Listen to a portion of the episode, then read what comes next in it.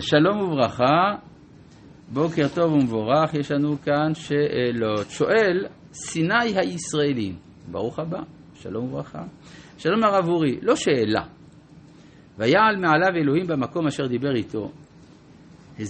ההסבר של רבי דוד פרדו משכיל לדוד, שעל השאלה האם הקדוש ברוך הוא מקומו של עולם או עולם מקומו, אומר רש"י, מלמדנו שהקדוש ברוך הוא מקומו של עולם. הוא רומז את זה בדברי רש"י שאמר, איני יודע מה מלמדנו. שואל אריאל, האם במקדש שלמה שם פאי שווה שלוש? שם פאי שווה שלוש, יש שינוי ביחס לשם שדי. כן, כי אפשר לומר, מה שאמר לעולמו די, בתוך בית המקדש לא אמר לעולמו די, כיוון שהנס במקדש הוא הטבע של המקום, כי היו עשרה ניסים קבועים בבית המקדש. ובכן, אנחנו ממשיכים בפרק ל"ה, בפסוק אה, ט"ז: וייסעו מבית אל ויהי עוד כברת הארץ לבוא אפרתה ותלד רחל ותקש בלידתה ויהי בהקשותה בלידתה. ויאמר לה, ותאמר לה מיילדת אל תראי כי גם זה לך בן. אז חז"ל אמרו מה זה אל תראי? הרי אה, עם כל השבטים נולדה בת. ויצ... אז נולדה לה גם בת, אבל נולדה לה עוד בת שנייה, ובעצם הייתה שלישייה. בנימין היה גם כן השלישי, ולכן היא, אומר, היא אומרת למיילדת, אל תראי, היא גם זה לך בן. למה זה חשוב שיהיה לה בן? כי הרי אם היא הולכת למות והביאה רק בן אחד, אז היא פחות מן השפחות. לכן אומרת לה מיילדת, אל תראי. ויהי בצאת נפשה כי מתה. ותקרא שמו בינוני ואביו קרא לו בנימין. הביטוי בצאת נפשה כי מתה זה ראיה שלפי התורה יש נפש נפרדת מן הגוף. יש על זה ויכוח, הרי המחקרים סוברים שהרעיון של נבדלות הנפש מן הגוף הוא דבר מאוחר בעם ישראל, שנולד בתקופה היוונית, בהשפעה אפלטונית וכל מיני דברים כאלה, אבל אנחנו רואים כבר בתוך המקרא יותר קדום, ויהי בצאת נפשה כי מתה. אין הסבר לביטוי הזה אם אנחנו לא מניחים שהנפש היא ישות נפרדת מן הגוף. ותקרא שמו בן אוני. אוני מלשון כאב, מלשון צרה. כי הוא התולדה של הכאב שלה. איזה כאב שלה? שהיא הייתה עקרה והיא התפללה שייוולדו לה בנים, היא משלמת על זה מחיר. ואביו קרא לו בנימין. ימין, אומר רש"י, דרום. למה? כי ארץ ישראל היא מדרום לחרן. וכיוון שהוא הצבר היחיד בתוך המשפחה, אז יש צד של מעלה באישיות שלו, שהוא בן ימין. ותמות רחל, ותיקבר בדרך אפרתה, היא בית לחם. ויצב יעקב מצבה על קבורתה, היא מצבת קבורת רחל עד היום. ויכוח יש בין מלומדים ובין תלמידי חכמים. איפה נמצא קברה של רחל? האם במקום שמראים אותו היום, ליד בית לחם, או שמא ממקום שנמצא ממזרח לארם, בדרך לרמאללה, במקום הנקרא קובור בנו ישראל, ויש על זה, כל, כל הקושי בנוי על פסוקים בספר שמואל, ששם משתמע שזה באזור ההוא.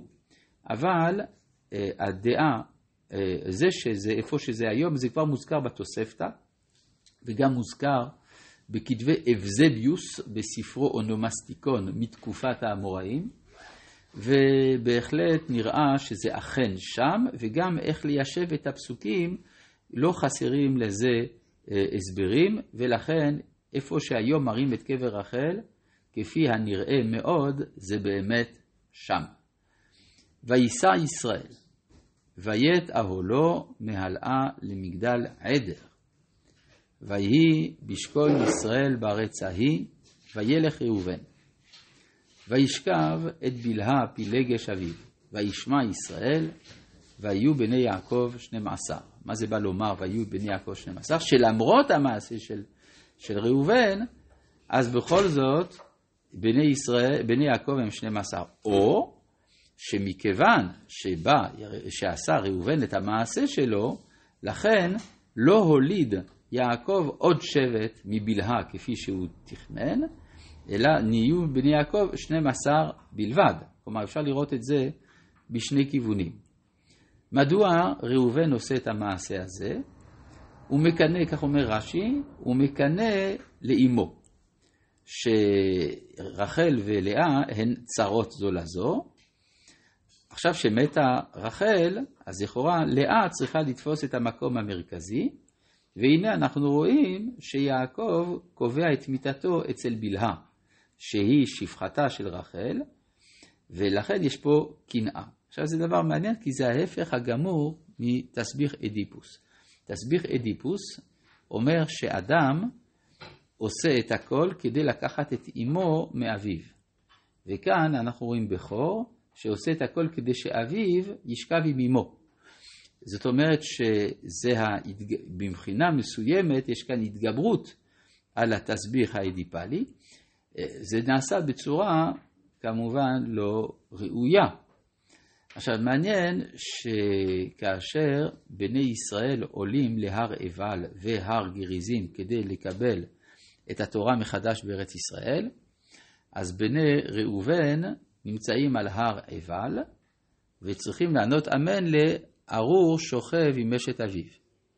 כן? ואמר כל העם אמן, וזה מראה על היכולת של האדם להתגבר על הנטייה האישית שלו, האינטרס האישי שלו, וזה אנחנו מבינים שזאת המסירות נפש הכללית של ראובן, גם כשהוא אומר, את שני בניי תמית אם לא אביאנו אליך, וכדומה.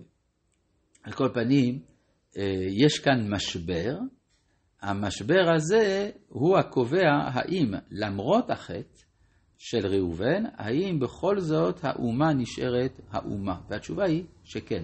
זה הבסיס של עניין הסגולה, שהוא מעבר להתנהגות של היחיד, שמתברר כאן.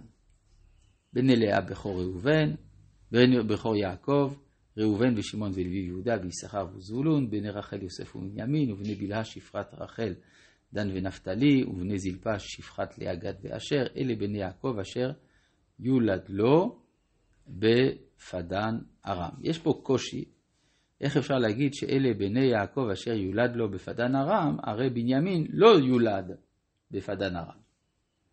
אז כל התירוצים פתוחים, אין לי תירוץ מספק. אפשר להגיד שזה רוב ומיעוט, אנחנו צריכים לפי הרוב.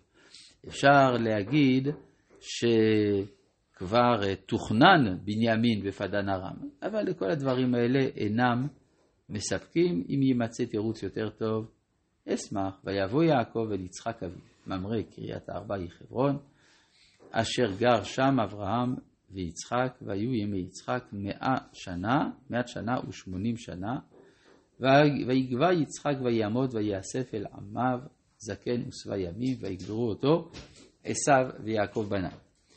אם עושים חשבון, הסיפור של מות יצחק, לפי החשבון הפשוט, מתרחש בתקופה שבה יוסף נמצא במצרים. ואם כן, הכתוב כאן הקדים את מה שהרבה יותר מאוחר. עכשיו, בשביל מה זה טוב לנו לדעת את מספר שנותיו של יצחק?